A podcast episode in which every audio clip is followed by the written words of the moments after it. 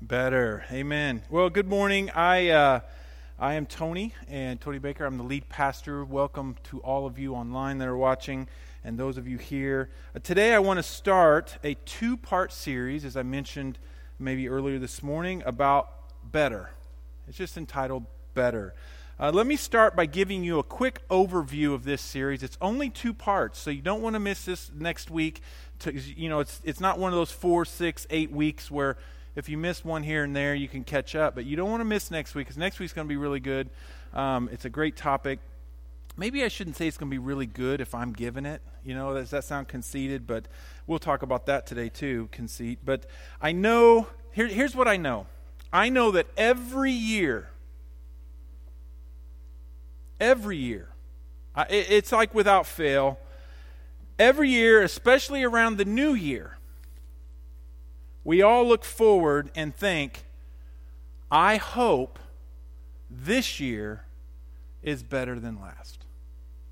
I mean, maybe for some of you, you're like, I don't know, Pastor. I mean, last year was a really, really good year for me. I mean, I'm not sure that it can get any better. I mean, if next year can just be even equal to this year, I think I'll be happy. To you, I would say, well, you can do better. You can do better. But maybe there's some of you here where you had a rough year. It's a year that you won't forget. It was a tough year. And you are saying, I'm glad it's over. I actually heard that a few times. I've heard people say, I am so glad 2019 is over. And let's get into 2020. Maybe you are hoping and praying for a better year because last year was tough. And I bet you've had these thoughts that you've already thought about it, about what you want to be better. Maybe it's your relationships, maybe it's your finances, maybe it's your health. This series is all about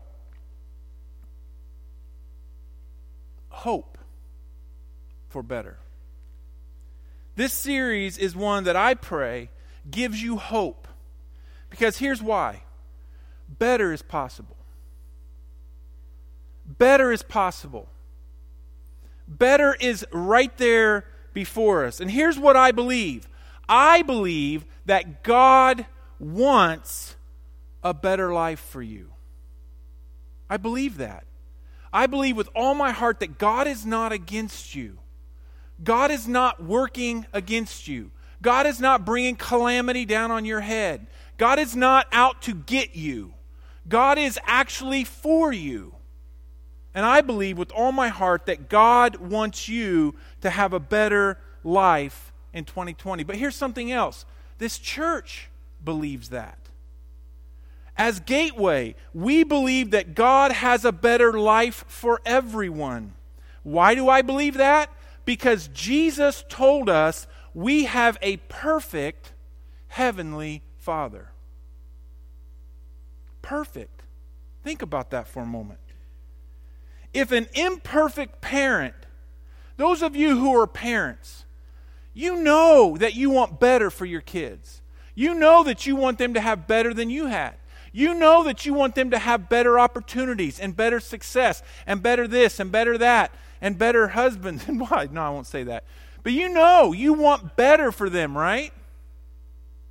And if you and I, as imperfect parents, can want better, imagine what a perfect father wants for you. Imagine that.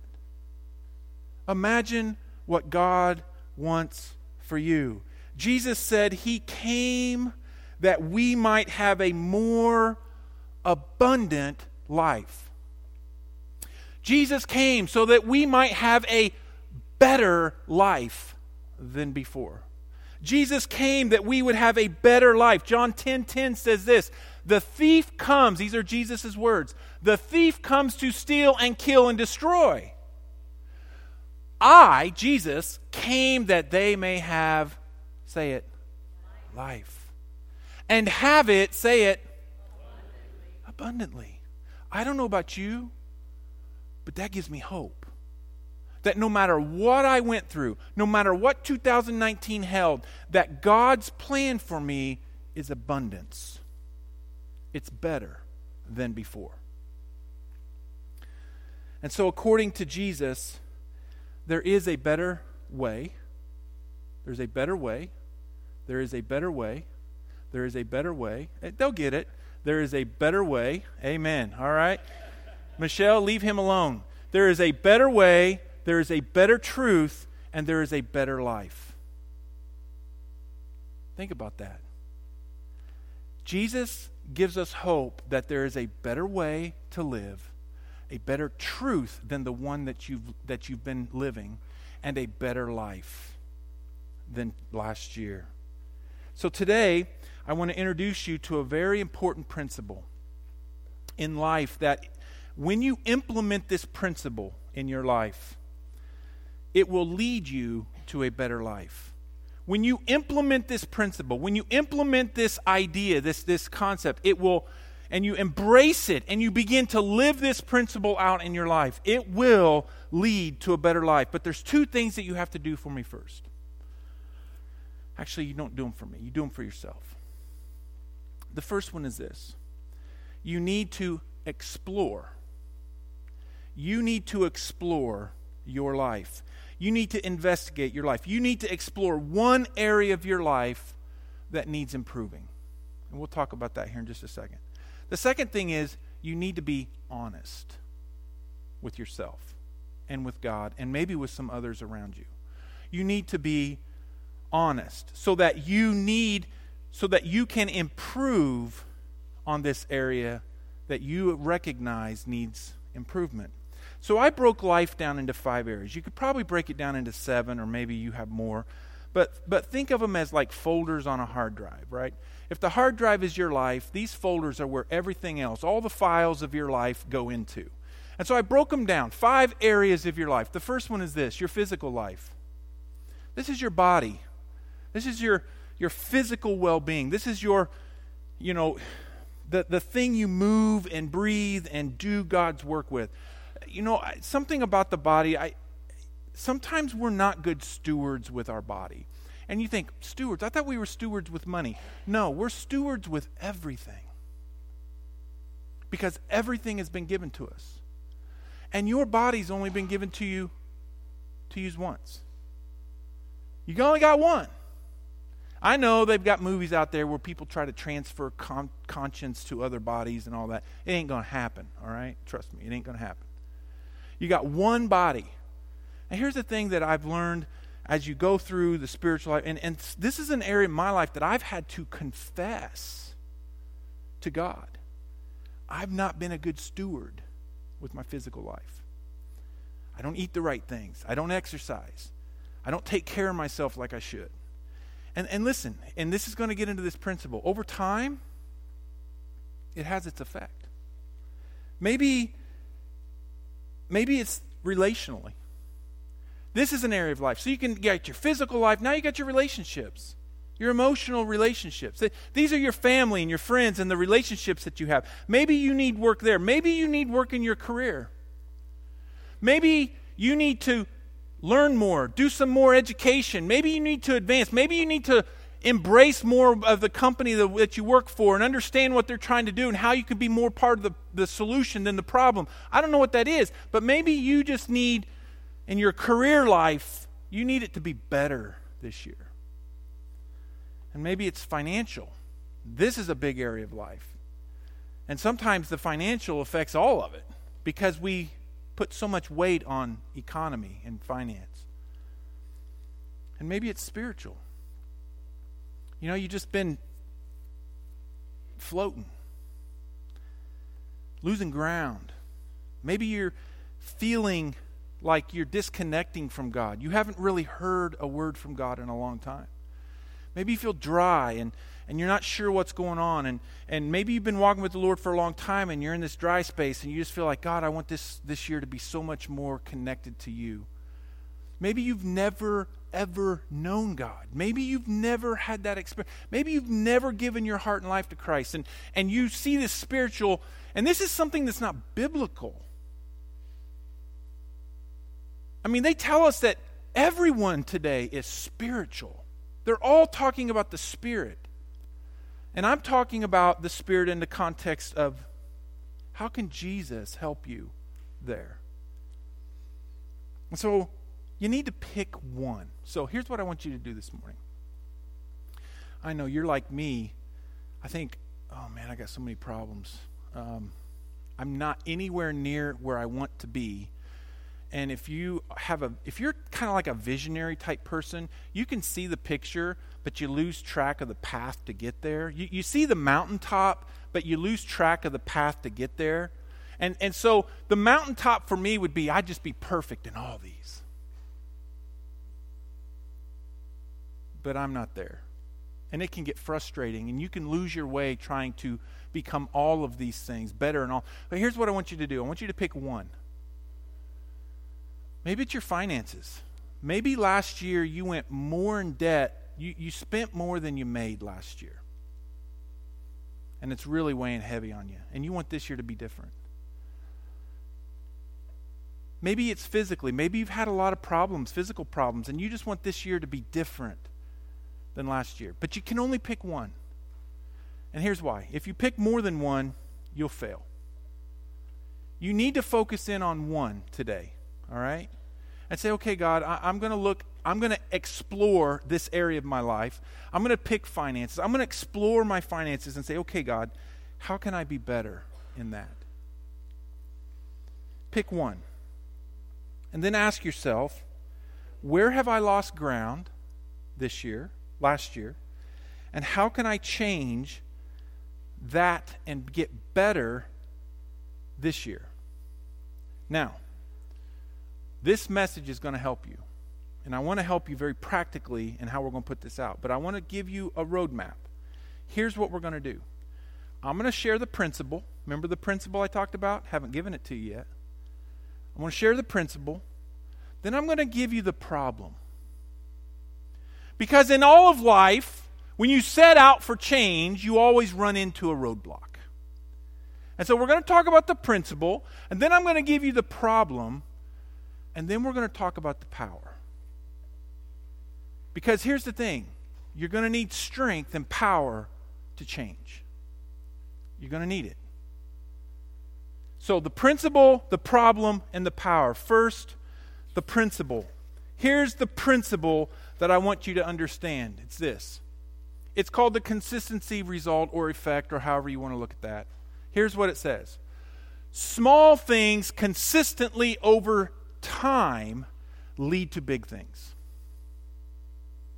Small things consistently over time will lead to big things. Now, this is true whether they are positive small things or, or negative small things. Small negative things consistently over time will lead to big negative things in your life. Smoke two packs of cigarettes a day for 30 years and come back and talk to me in 30 years and let's take a look at your lungs. You know what I'm saying? See, I didn't make that about a sin issue. It's not a sin issue, it's just a health issue. And we all have them. Eating, you know, 3,000 calories a day, every day for 10 years, and you're going to put on the weight. You see what I'm saying? I might be able to go eat three, or I might be able to go eat 6,000 calories today at my Super Bowl party. And tomorrow, I won't gain a pound, maybe one. But if I do that every day, you see what I'm saying? Small negative things consistently over time lead to big negative things.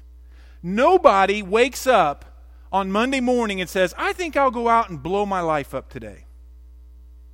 Nobody wakes up on Monday morning and says, I think, I think I'll just go out and ruin my entire life today. Nobody does that. Nobody just simply falls into an affair. Nobody simply falls into alcoholism. Nobody simply falls into drug addiction. Nobody simply falls into $200,000 in debt. You, you, know what I'm saying here? This takes time. And the small negative things add up. Typically, it happens over time. because we make small compromises day after day after day, and we take on habits, and the consistency effect falls in. We consistently do these bad, these negative things, and over time they'll lead up to big negative things. Many, several years ago, I had a really good friend named Mike. Him and his wife were so thrilled. They were going overseas. Uh, they were taking a trip of a lifetime, two weeks. They were going to be gone. On the 10th day of his trip, he was somewhere in Mexico, I think, or somewhere. I say overseas, that's not overseas. I mean another country. Um, he gets a phone call from his neighbor. Hey, Mike. Yeah. He said, uh, I just want to let you know that we had to get the authorities to your house and break into your house. What? What happened? He goes, Well, I was walking my dog yes, th- yes this morning, and he goes, There was a river of water coming out of your garage door out into the street. What had happened was when they left, the day they left, a leak sprung in their washer hose. Small things consistently over time turn into big things. And so what happened was the first day it flooded the laundry room, the second day it flooded the kitchen. The third day, it flooded the whole upstairs of their house. Then it went down into their finished basement into their basement, and the house sat on a little hill that went down like this, and his garage was in the basement. So you pull into the garage, and the, it, the, the upstairs was above the garage.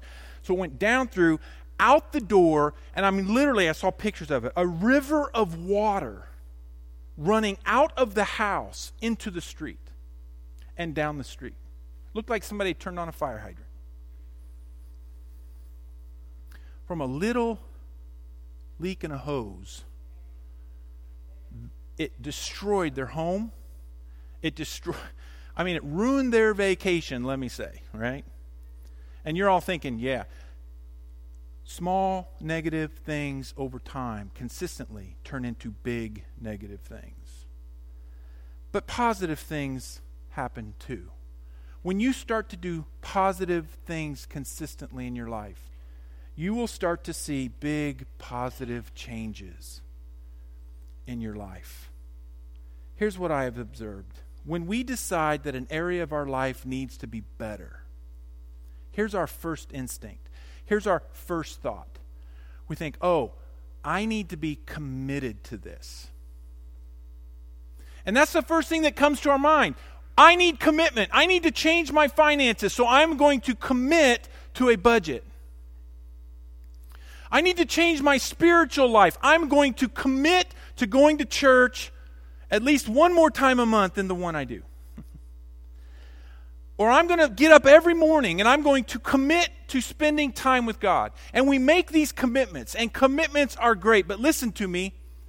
We need more than a commitment. You say, I, I thought pastors are supposed to call people to commit. Not today. Not today. Our first thought and our first instinct is we need to be more committed. Physically, I need to be more committed to eating right. I need to be more committed to the relationships in my life. I need to be more committed to God. And we even call it, I've recommitted my life to God, right? But here's what I've learned commitment is good. You got to have commitment. But here's what I've learned commitment only gets you to the starting line. Commitment's good. You need a, a, brain switch. You need to settle in your mind and in your heart I'm going to commit to this. But commitment will only get you to the starting line. But consistency will get you to the finish line. Commitment's great. But then you're just a flash in the pan then you just you have this month or two of super hyper spirituality and then a month or two later where are you at where'd you go commitment's great and you need it but it only gets you to the starting line we also need consistency Somebody called it the latte effect. How many of you like lattes? A few of you. How many just like coffee? How many of you swing through Five Lakes once in a while and get one of their $3.50 coffees? All right? It's a small thing. Somebody did a statistic and said if you went every day for five days on your way to work and got a $3.50 latte, it seems like a small thing. And, and I know what you're thinking right now. Pastor, lay off my lattes. All right? I know what you're thinking. Lay off my coffee. And I'm not saying you shouldn't do this. I'm just giving you a, an idea here. If you were to take that $3.50 a day and put it into a mutual fund that yielded 6%, in 30 years, you'll have $106,000. And folks struggle financially and they say, I just don't have money to save. $3.50 a day will turn into $106,000 and change possibly your future. Because trust me, it's much better to retire with $100,000 in the bank than to retire with zero, right? Because you can do more with that. If you want to have a better year this year, physically, relationally, financially, you need to commit. Commitment is not enough. You need daily consistency doing small things over time, positive things that lead to big things in your life. And here's a question that you need to ask yourself Where are my habits leading me? Where are my habits leading me? You're going to hear this a lot, aren't we, Dan? Dan knows what I'm talking about. Aren't we, Nancy? We're going to hear a lot about this in future days, aren't we? Yeah, our vision team's wrapped up, and one of our me- measures on how we're doing as a believer of Jesus is we constantly, daily ask ourselves this question Where are my habits leading me? And I like this because it doesn't just mean spiritual habits, it's all of life. My physical habits, my financial habits, my career habits, my relational habits, my, my spiritual habits in, as well. Where are they leading me? So here's the problem. We get committed, right? We've identified the area of improvement. We've, we've made a commitment to start taking some consistent steps, but then we stop. We get to the starting line, we hear the gun, and we take about 50 meter strides, 50 meters of strides, and then we stop we quit, we give up. It gets hard. But why? Here's the problem. When we identified this area of our life that needs improving, listen to me, when we identified that and we said, you know, Lord, I really need to work on my financial area. I really need to work on my spiritual. I really need to work on my relationships. Here's what we've also done we've also identified an area of our life that we are weak in weak. The reason we get ourselves into these issues and these problems, and many times, some of it is out of our control, and I understand that, but I'm talking about the things that we can control through constant, small, positive, consistently doing every day that leads to the big. The reason we find ourselves in this situation is because we're weak. We, we get out there and we're excited about it and we start the race, and then the next thing you know, we're tired. We don't have the energy to go on. We don't have the strength to jump the next hurdle. We got nothing left. And so we quit. And some of us have quit a long time ago. You've settled into your seat and you're simply just here. You've established and settled into the fact that I'm always going to have these relational issues. I'm always going to have these financial issues. I'm always going to have these spiritual issues. But you know what? It's okay. I'm happy. Are you? And so we give in and we give up and we quit because we admit imperfection. And admitting imperfection is admitting weakness. weakness. This is often why we quit that area that we're working on. Here's something that I want you to hear this morning, and, and I hope this gives you hope because the truth is we are all weak. Listen, none of us are perfect. Nobody is perfect. It's there. They're coming with it. I know they are. Nobody is perfect. Nobody. Everybody here struggles. And you say, well, I don't know. You know, so and so, boy, they run every day and they eat right and they look good. Well, they've learned over time consistently, and they've done some things in their life consistently. They are better at the physical part than you are. Well, I don't know. You know, somebody, they just seem so spiritual, and they're always giving and committed, and I don't know, you know. Well, they've somewhere in their life made a commitment, but then they started the consistent daily work. Changing habits, changing ways of life, changing, you know, what they do when they get up in the morning or before they go to bed or during the day. They, they spend time with Jesus daily and it builds and it works and it, you grow and they're better at it than you are. But they're not perfect at it. They still have work to do. They still have growth. What they've experienced in their spiritual life can be better. What they've experienced in their financial life can be better by consistently keeping up with the positive small things. Nobody is perfect. If you are, you do not need to be here. You can leave now. And you don't ever have to come back again. Well, no, we still want to see you. But seriously, if you're perfect, you don't need to be here. We all have these areas of improving. We all have need better bodies, better relationships, better careers, better finances, and definitely better relationship with God. But here's the good news, and this is the really good news. It's good news that we're all per- imperfect, but here's the other good news. Jesus wants to help. Jesus wants to help you in your struggles with all of these things, Jesus wants to help. Jesus wants to give you strength when you can't jump the next hurdle. He doesn't want you to quit. He doesn't want you to stop. He doesn't want you to give in. He doesn't want you to become just settled in with status quo. He wants you to keep moving, keep doing this daily small things that lead to big things. And Jesus says, I'm here to help. I'm here to lift you up. I'm here to give you strength. Jesus wants to help you with the strength to find the consistency that you need to grow.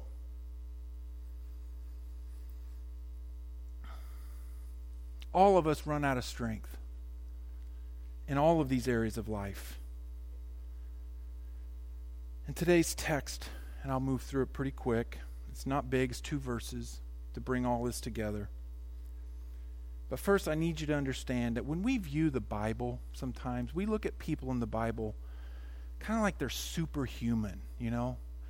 I, I, really think sometimes, I remember growing up as a kid, you know, I grew up my whole life in the church, I, but I remember thinking to myself that these people in the Bible were like, wow, you know?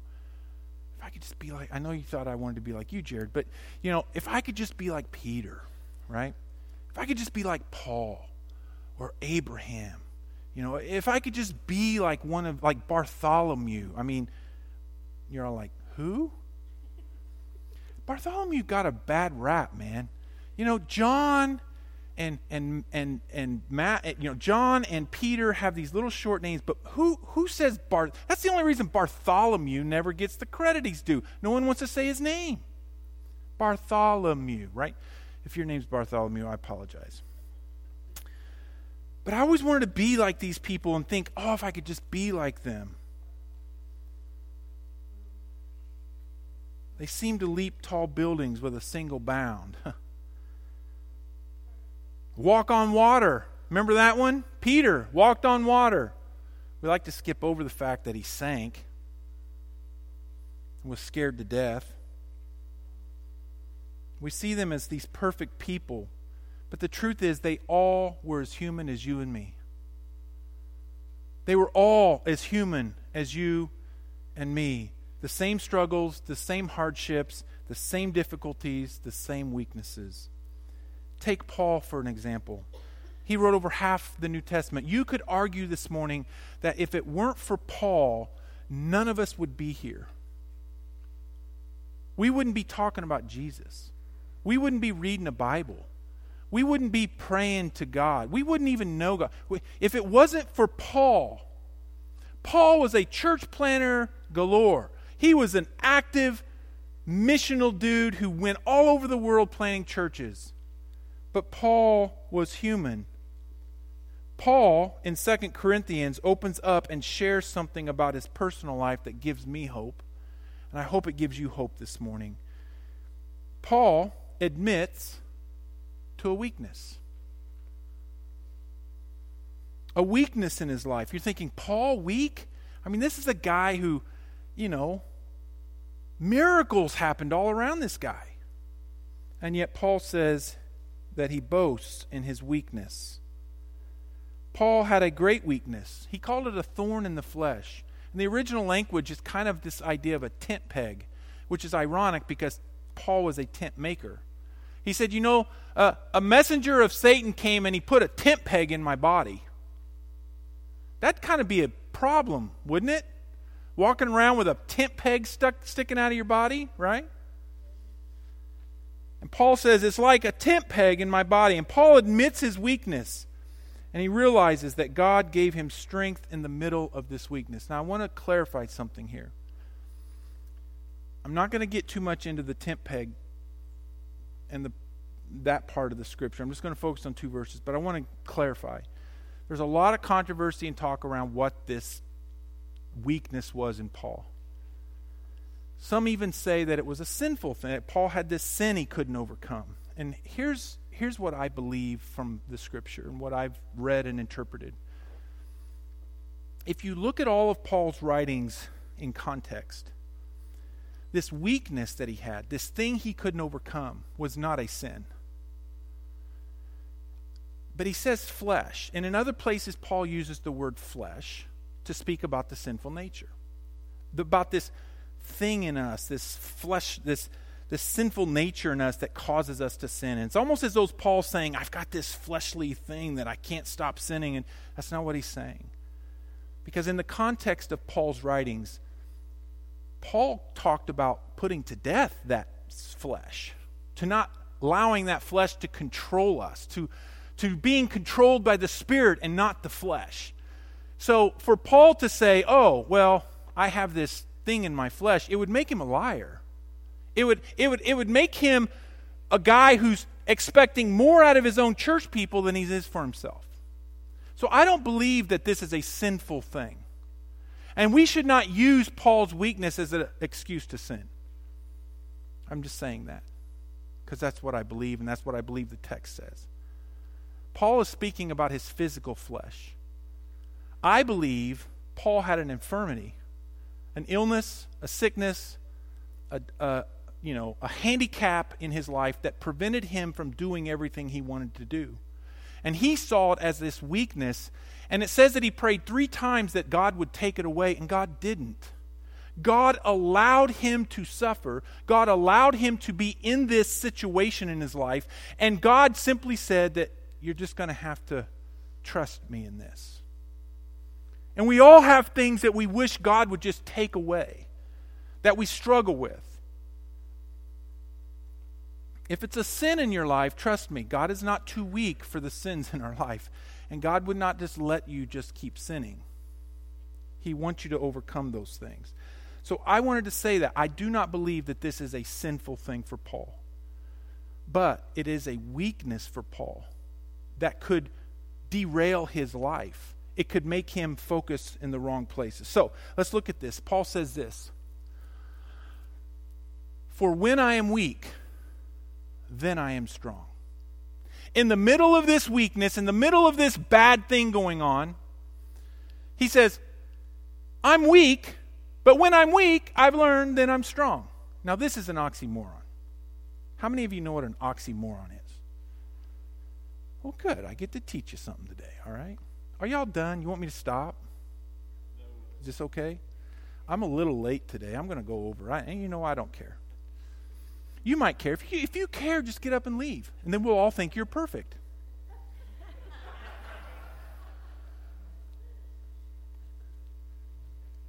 An oxymoron is when you take two words that mean completely the opposite and put them together to make one word. For example, here, here's an oxymoron act naturally. That's an oxymoron. How about this? Jumbo shrimp. And how about this? This is an oxymoron. Kansas City Chiefs. That, that's an oxymoron, right? Who said who told Kansas City they were the chief, right? Paul uses this weird saying to express this idea that weakness is a good thing in his life because when he's weak, then he's strong. And here's what gets hard for us we try so hard to not show our weaknesses.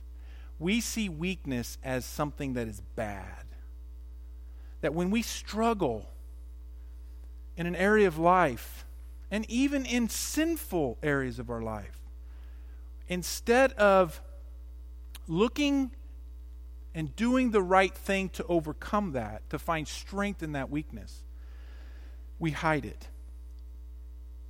We hide it. Paul's statement implies that there is another force at work in me. When I am weak, then I'm strong. That implies another person is present. Because when I'm weak and I can't lift it up and I can't push it over the top, when I can't go any further in this area of my life and I'm about to give up, Paul is saying at that moment you need to realize there's a helper present in you, the Holy Spirit, Jesus, to give you strength when you're weak. It implies this other person, this helper, one who has unlimited power when your power runs out. When you can't do it anymore, when you think it's all over, I'm giving up, I can't get better at this, I can't do any better. I can't reach what I'm my goals and, and get to where I want to go. You need to understand that there is a power in you that is unlimited power that wants to take you over the top. Paul's statement implies this. Paul gives us these two foundational verses, verse 9 and 10, that make it clear. Real quick, verse 9. He says, But he said to me, My grace is sufficient for you, for my power is made perfect in weakness. My power is made perfect in weakness. Therefore, listen, I will boast all the more gladly of my weaknesses. Paul even got to the point he says, I'm not going to complain about my calamities. I'm not going to complain about my situation. I'm not going to complain about the things going on in my life that I don't like. They're negative. I'm not going to complain because there's things in my life that I can't overcome. He's saying, I'm actually going to boast in it. I'm actually going to look at life so differently that I'm not going to be like the rest of everyone else because I know there's a force in me that's stronger than all of it. And here's what he says so that. Why are you going to boast in your weaknesses, Paul? Why? Who would do that? Well, so that the power of Christ may rest upon me. Listen,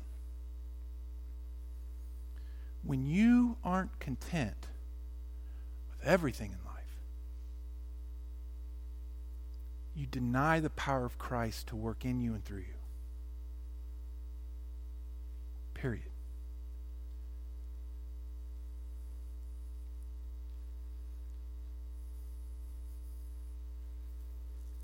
Hmm. Paul pleaded with God, heal me. Take the thorn from me. Paul says, I did it three times. Here's what's interesting Paul just had to do it three times until he realized God ain't going to take it. What faith Paul had. There must be a reason for this. And you know what? Jesus, if you're allowing this in my life, there must be something you're wanting to do through me, through it. Why would God allow us to suffer and hurt? Because if my life is perfect, then I don't need God. I don't need grace. I don't need power. I am self sufficient. Those who are powerless need power. Those who are imperfect need grace. So Paul says, okay, then. Then I will boast in my weaknesses, not my strengths, because that just leads to conceit. Paul did not boast about his achievements. He didn't want everyone to see his spiritual healings, his visions, his churches that he planted, his awesome writing ability, right? Paul didn't boast in everything that he was doing for God in the world. Instead, Paul says, I will boast about other men. As a matter of fact, I knew a guy about 14 years ago. Later on, you can read this in the first time. 14 years ago, who was caught up into the third heaven. And I went, Ooh, get the commentaries out A third heaven? What are you talking about? He said he didn't even die, God just took him up. He said, I'll boast in a guy like that. But look, look what I've done. Look what I can do. Oh, look how spiritual I am. Look at all this. Uh, Paul says, No, I'll boast about a guy like that, but when it comes to me, I'm going to boast in my weaknesses, not my strengths. And so Paul wanted the power of Christ. Paul took what Jesus said to heart, and he wanted the power of Christ in his life to so that he boosted so he boasted all the more in his weaknesses. Then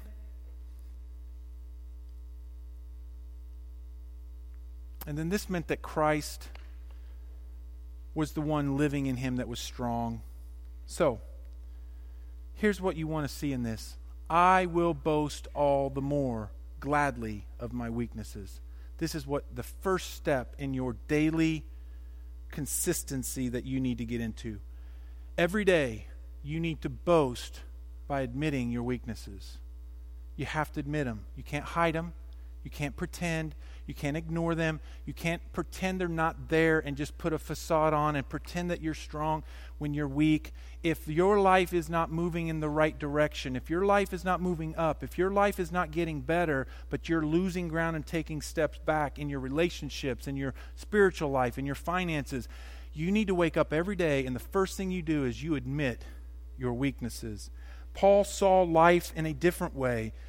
And here's what he saw our weaknesses our weaknesses, I think there's a slide. Our weaknesses are opportunities to get closer to God. But not only that, our weaknesses, there's another one. Our weaknesses our weaknesses are opportunities for God to be glorified on earth. Our weaknesses are an opportunity to get closer to God, but our weaknesses are also an opportunity for God to bless the world through us. Too often we try to go it alone and we try to hide our weakness. You need to admit it. The second step that you need to do is the grace part. He said, My grace is sufficient for you, for my power is made perfect in weakness. So he admits that he's weak, and then he does this he asks God for help. You're not going to ask God for help if you don't admit you're weak. And if you don't ask God for help, you won't get the grace you need. Grace is the changing thing in your life that changes you. It's that unmerited favor of God that transforms your heart. Man, it is hard to ask for help, isn't it? But you have to. You have to. Here's the thing we will never believe God's grace Next slide. We will never believe God's grace is enough until we believe we are not enough. Write that down. Man, you should be writing this stuff down. 2 Corinthians chapter 12 verse 10. Next verse. He says, "For the sake of Christ then I am content with weaknesses." What? Come on, Paul. I thought you're supposed Jesus is just supposed to take care of everything, make life great, right? I am content with weaknesses, hardships, insults, persecutions, and calamities. You didn't have to put that one in there. For when I am weak, then I am strong. Here's the third step you admit You ask God for help, and you receive God's strength daily. Daily. That is that small I admit, God, I'm weak in my finances. I'm weak in my relationships. I'm weak in my marriage. I'm weak in my relationship with my kids.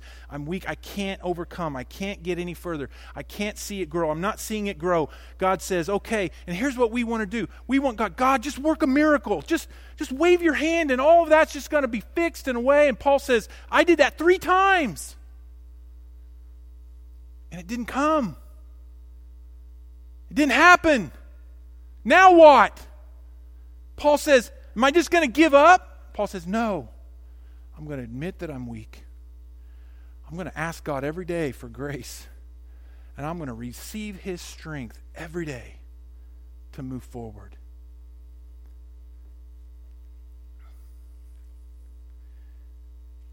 When God's strength consistently meets our weaknesses, we grow.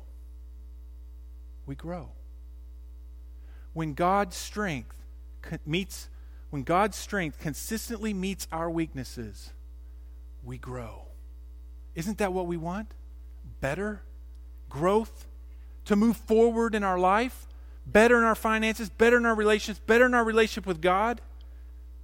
The small things consistently over time, daily doing this exercise will lead to these things. And here's a review for you if you want to write these down. Paul boasted by admitting his strengths. His grace received grace because he asked God daily for help. And he received the strength of God every day. Every day. You cannot avoid hardship. You cannot avoid persecution. You cannot avoid calamities. You cannot avoid loss or sickness or weakness. They are like the air we breathe in this life. It happens to all of us at some time in our life. But there's hope because Paul became content with all of his weaknesses because he tapped into the strength of God daily. You too can tap into the strength of God. Here's what I want to give you this little prayer. It's a very simple prayer that you can write down while I'm talking. Do it every day. You should pray more than this, but I'm just saying in this area Lord, I need you. You're admitting you need help. Please give me, please give me your strength for the day. There's, I need you. I, you know, I need your strength. If you do this every day, then when you feel like you can't go on, or you feel like you're going to quit, or you feel like you're going to give up, or you're going to give up on your marriage, or you're going to give up on your finances, or you're going to give up on your weight, or you're going to give up on your relationship with God, or you're going to give up on this and this and this and this, you need to pray this Lord, I need you now because I'm weak. Please give me your strength to push on. Jared, 2019. You'll forever remember that date, won't you? Why? It's the year they told you you have cancer. Well, we're going, it was close. Listen, man. Tap into his strength. There's going to be days when it's going to be difficult. Keep it together tap into his strength. Here's the thing I can't promise you it's all going to be okay in this life. But I will tell you this He's promised His strength is sufficient and His grace is sufficient. And you're going to grow through this, both of you, the whole family. You're going to grow through this. Amen. Jack's been a hard year, hasn't it? Lost your, we lost Marita this year. There's days it's hard to go on, right? Yep. His strength is perfect, brother. When you don't think you can go on, Jesus is in you and through you. Lord, I need you. Please give me your strength for today. You say, wow, Pastor, you're putting people on the spot. No. These are people who have had a hard year. And I just want you to see this is real. This isn't just something that I'm saying. There's days that you can't go on, and you need Jesus. You need that strength because you're out of strength. You're out of answers. You have no more solutions. And He promises us He'll be there for us. Amen. Father, I pray this morning that as we are closing, and I know, Lord, you've been here today and we've gone a little long, and maybe people are like, I got a Super Bowl party to get to, but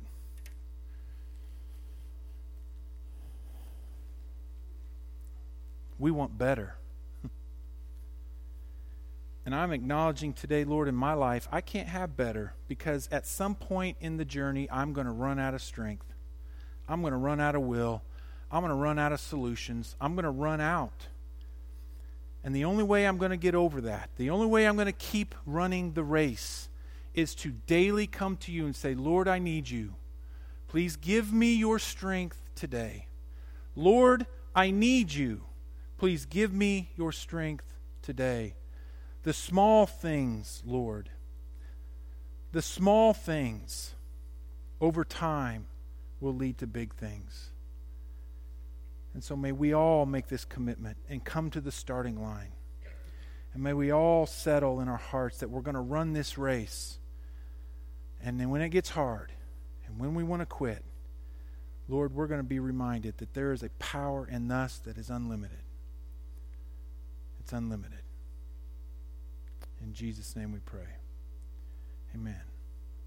Real quick, we're going to just close and we'll get you out of here. But real quick, um, I am doing a baptism service on the 16th.